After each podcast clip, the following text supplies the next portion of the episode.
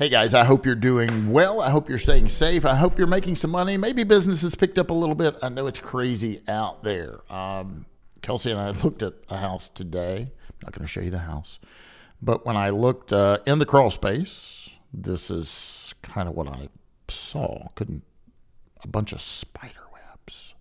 So I thought I'd just share with you. That's my uh, appraiser's um, temporary spider web remover tool. Yeah, it was a stick, but you could see all the uh, all the webbing that I got out of the way, so that when I went up to take another picture of the crawl space, I could actually see stuff instead of just a wall of spider webs. Man, the challenges that we have as appraisers. It's never, never ending, right? So, um, hope you're doing well. I want to talk to you about something that we're continuing to see appraisers make mistakes on. We do a lot of review work uh, under our new entity, Reynolds and Rill. Uh, Paul Rill and I created a little company, and we're doing um, doing some review works and uh, doing some compliance reviews. I'm doing some reviews for uh, a state as well. But um, one thing that we continue to see a common thread on, there's several, but one in particular I want to talk to you about um, I want to make sure that you're not not doing something you're supposed to be doing. All right. I want to make sure that you are meeting your applicable USPAP requirements when it comes to reporting. Uh, also, analyzing, um, but we're going to spend a little bit more time on reporting in this podcast. So don't miss it. Stay right where you are. If you have access to look at this on the YouTube channel, do that because I'm going to show you some graphics as well that I would really love for you to see. Otherwise, just listen and you can go back and watch the video recording at another time. But don't go anywhere. We'll be right back.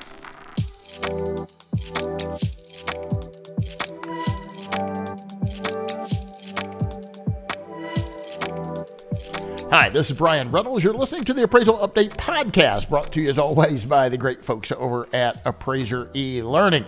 You need some education? Check us out at appraiserelearning.com. You'll be glad you did. Special shout out to my sponsor, LIA Administrators and Insurance. Thank you so much for your continued support of the Appraisal Update Podcast. All right, let's dive into this. Again, I want to make sure that you don't find yourself in trouble for this particular topic that we continue to see is an ongoing problem. And I think part of the issue is is these dang pre-printed forms, Fannie Mae, Freddie Mac, these dang pre-printed forms. The problem with pre-printed forms are they're pre-printed. In part, that's part of the problem. And I know these things are changing. Um, Fannie Mae, Freddie Mac are, are going to be talking about the unveiling of the new stuff at Val Expo coming up really, really soon. We hope to see you there. But let's dive into this a little bit. I, I want to spend a couple of minutes on this, and then we'll get into reporting as well. But this is, gosh, probably the number one form, at least in, in the United States, that is utilized by appraisers for residential appraisal purposes, especially, obviously, for mortgage finance transactions, right? And uh, the form has been around for a while. If you look down at the bottom, uh, in the left hand side, it says Freddie Mac form number 70. A lot of appraisers talk about the form 1004 form, and I, have done that too. It's, it's commonly known as the 1004 form, but that's merely Fannie Mae's form number. Let's give Freddie Mac a little love. Why don't we start calling it Form 70, right? That's the Freddie Mac form number. But you'll see right here, March of 2005. Well, what, what is that date? What's March of 2005? Well, that's the date that this form was most recently revised. It's got a little dust on it, right? Just under 20 years. That's a long time ago, 2005. And I remember, man, when this form came out, Mr. George Cox, uh, myself, uh, Larry McMillan, uh, Larry Disney, and Henry Harrison all put on a uh, a seminar up around the Cincinnati area talking about the new forms. And we had a bunch of people in attendance, right? What's going to happen with the new forms? They're not so new anymore, but uh, the one area I want to I want to stick on doing this podcast anyway is down here when we talk about highest and best use, right? And I'm gonna I'm gonna spend a, a minute before we get to that single line because of what I'm going to show you in a minute, a, a, a case that really happened. But if you look at zoning compliance, legal, legal non-conforming, no zoning, or illegal.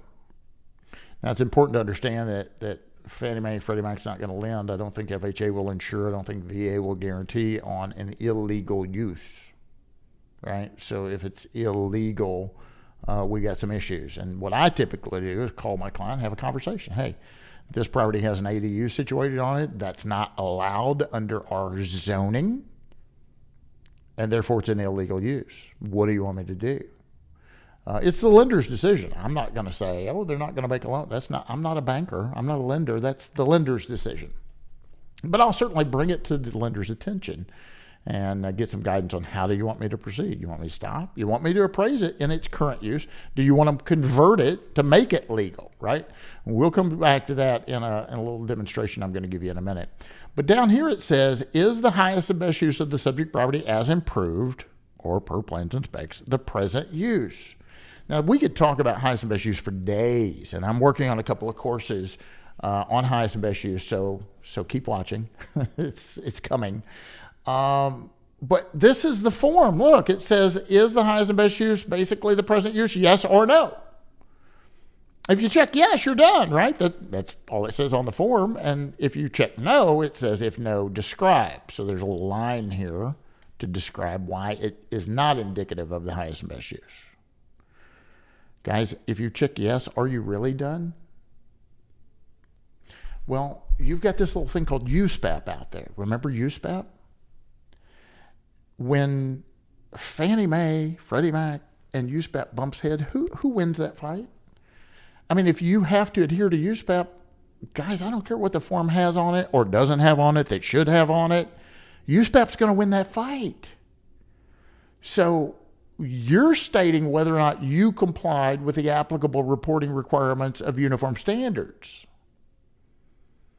Do you think almost a 20 year old form? I mean, this form was printed almost 22 years, 20 years ago. Does that get you in compliance with the current edition of USPAP? Probably not. So let's look at the authoritative source. Let's look at USPAP real quick. Now, for the development aspect, and that's a longer conversation, but you really need to get a good grasp on highest and best use, guys. It's one of the most, it's one of the most important decisions you make in the appraisal process, in my opinion. Standard one is the appraisal. Standard two is the appraisal report, two different things we jump down to standard rule one, the development, the appraisal, everything you got to do to get your number, look at standard rule 1 3 market analysis and highest and best use. When necessary for credible assignment results in developing a market value opinion, an appraiser must, you got to do all those things, right? And so you you have to develop an opinion of highest and best use. Um, but now let's look at the reporting right? Let's look at the reporting. When we get down to the reporting that's in Standard Rule 2, we're going to look at Standard Rule 22A. So I went a little too far there. We're going to look at Standard Rule 22A, Roman numeral, used to be 10. Gosh, it was 10 forever. They changed it now to 12. I think they just try and confuse me a little bit. So if you look at Standard Rule 22A, Roman numeral 12, it says when an opinion of highest and best use was developed by the appraiser, state that opinion and this is the killer, guys. Summarize the support and rationale for that opinion. There it is in black and white. So the pre-printed form ought to have check here for yes, and here's a blank for putting your support and rationale as required by Standard Rule 22A, Roman numeral 12, if no, describe. It doesn't have that. So I think I think in you know kind of the appraiser's defense, which is no defense, the pre printed form didn't steer me in that direction. Again, USPAP doesn't care about pre printed forms, guys. This pre printed form was developed by Fannie and Freddie for Fannie and Freddie. It, it's giving them the data or the information they need to make a decision on whether or not to make a loan or buy a loan. It wasn't done to get you in compliance with USPAP. So if you're just checking yes, and that's all you're doing, you're going to have some problems if anyone looks really close. And I do some consulting. I help appraisers that get in trouble. I'm trying to help you get out of trouble. Now, if you're out there reckless, careless, and doing things you shouldn't be doing, you don't call me. I'm not going to help you. If you made an honest mistake, or maybe you're being accused of something you don't think that you did wrong, that's a service I provide. Others, others do. Tim, Tim Anderson provides that service. Diana Jacob provides that service. There's others out there that provide consulting along that vein, right, to try and help you out. You call me up and say, hey, they're, they're accusing me of Standard Rule 22A, Roman numeral 12 violation, and what's wrong with this board? And I look at your report and it's not in there, guys. I, I can't miraculously, magically make your support rationale show up in your report. It's either in there or not. It's either in your report or it's not in your report, period. And we see that USPAP requires that support and rationale to be in your report. So please have something. We're doing reviews right now, and we're still seeing this to be an issue. How do we shake the trees? How do we get the word out? Well, I've been doing it this way since the form came out, Bryan, 2005. I've been doing this 20 years this way. Nobody's ever, I don't care how long you've been doing it the wrong way. It doesn't matter if you have years of experience doing it the wrong way. Start doing it the right way yesterday. It's going to be hard to argue you didn't violate USPAP when you did. Now, I want to show you a recent house I stumbled across I want to show you how easy it is to check zoning, at least where I'm setting, and probably where you're setting too. I want to tell you what happened, and it's not great, guys. It's not great. But I'll do that right after a little uh, word from my sponsor, right? So, guys, I really appreciate LIA administrators and insurance services for um, promoting this this webinar or excuse me podcast and supporting us. We certainly appreciate it. I don't get I don't get paid for doing this. This is our way to give back. Appraiser e-learning is all about giving free stuff as much as we can. So, thank you, LIA administrators and insurance. You know since 1978. Talking about going back to 2005. How about 1978? Since 1978, LIA Administrators and Insurance has been offering E&O insurance to valuation professionals. LIA, LIA has superior customer service, exceptional liability, education, unparalleled, unparalleled claim defense to serve over 10,000 real estate appraisers nationwide. They have all types of insurance, like commercial bonds, general liability, cyber liability, and more. General liability, man, maybe maybe you need to think about not just E and O coverage. Maybe you need a general liability policy in addition to your E&O policy. Visit liability.com to learn more about how LIA can protect you and your business. Thanks again, LI. I appreciate it.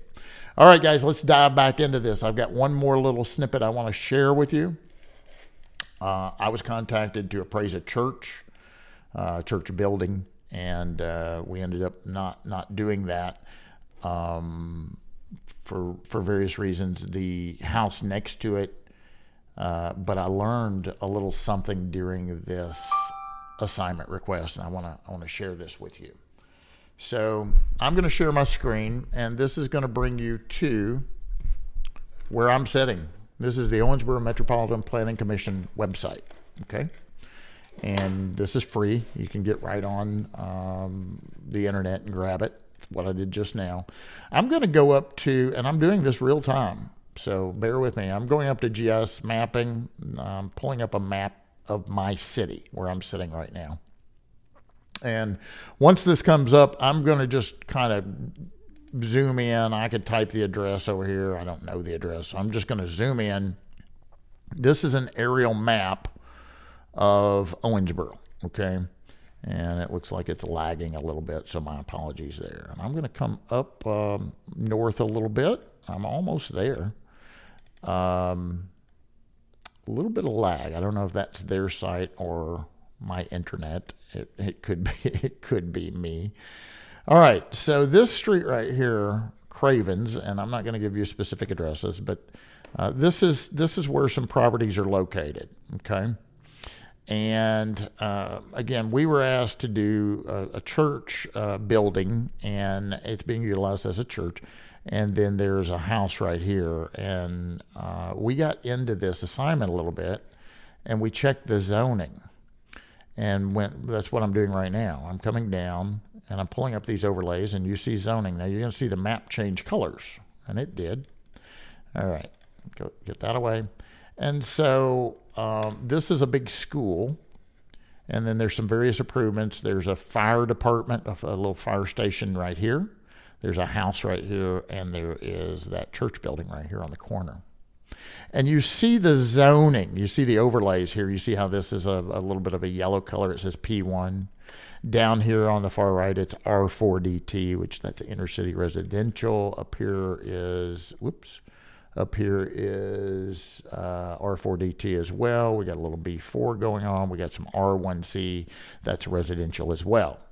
But P1 is professional. Okay. Um, so this little house right here, we found out in a P1 zoning, you can have a um, uh, parsonage. So the house that the minister of this church or preacher of this church lives in and that's allowed under P1. But if they sell that house, could you or I move into it and live in it as a house? The answer is no. The P1 zoning does not allow for residential use.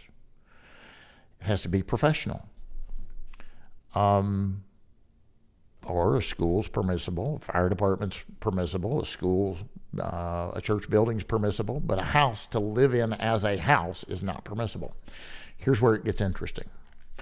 You see over here across the street, this little little corner here, that's a house. It's a single family house. Um, and somebody lives in it.